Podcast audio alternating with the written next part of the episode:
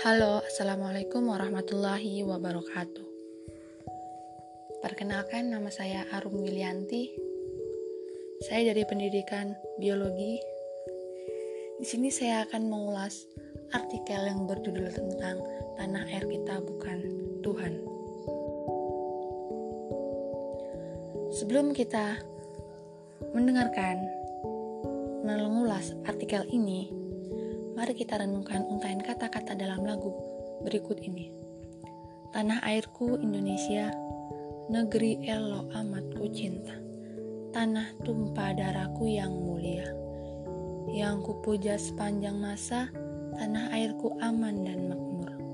Pulau kelapa yang amat subur, pulau melati pujaan bangsa.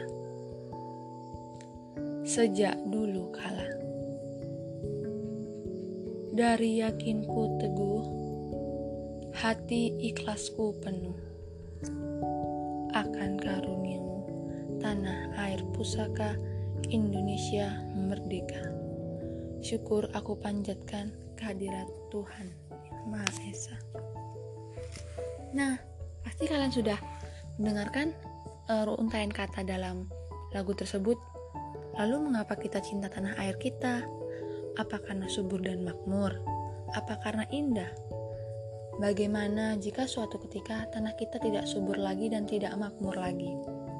Haji Agus Salim, salah satu cendekiawan muslim terbesar Indonesia, pernah menulis artikel Cinta Bangsa dan Tanah Air. Harian Fajar Asia, 28 Juli 1928. Isinya mengkritis cara pandang sekuler yang memuja Ibu Pertiwi secara berlebihan, sehingga sampai menjadikannya sebagai Tuhan. Negeri ini bukan ada karena sendirinya. Kita pun manusia, bukan hasil evolusi makhluk bernama hominid atau sebangsa kera. Kalian mau disamakan dengan kera? Kita ada karena ada yang mengadakannya, bukan kehendak kita sendiri. Allah Subhanahu wa taala lah yang mengadakannya. Karena itulah bangsa Indonesia sepakat menjadikan ketuhanan yang Maha Esa sebagai sila pertama. Agus Salim menyampaikan tidak ada di antara kita seorang pun yang ragu-ragu bahwa dengan pokok dasar ketuhanan yang Maha Esa, yang maksudnya akidah, kepercayaan agama, dan kekuatan keyakinan, bahwa kemerdekaan bangsa dan tanah air suatu hak yang diperoleh dari Allah Subhanahu wa taala. Jadi, loyalitas tertinggi seorang manusia sepatutnya diberikan kepada Tuhan.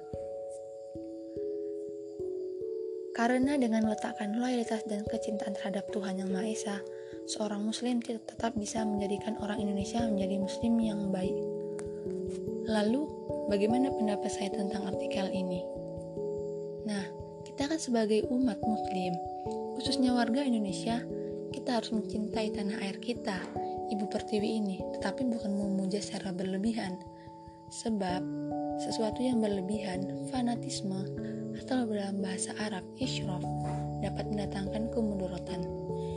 Ya walaupun dalam setiap warga Indonesia mempunyai hak dan kewajiban yang, tertera, yang tertera dalam pasal 29 ayat 2 Undang-Undang 1945 menyatakan bahwa menjamin penduduknya untuk memeluk agama masing-masing.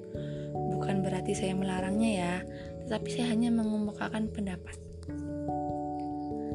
Tetapi kita juga harus menempatkan porsi yang sesuai karena Rasulullah Wasallam saja mengajarkan untuk hidup tak berlebihan.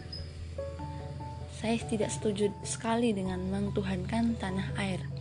Menurut saya itu terlalu fanatisme,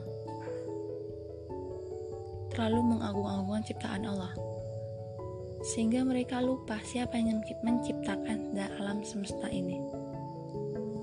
Siapa negara yang masih menyembah matahari, gunung, hewan, bahkan manusia sekalipun. Kita sebagai warga negara Indonesia mencintai tanah air dengan saling membantu, tolong menolong, menghargai suku bangsa, menghargai sesama tetangga. Nah, itu saja yang dapat saya sampaikan. Lebih kurang saya mohon maaf. Saya akhiri. Wassalamualaikum warahmatullahi wabarakatuh.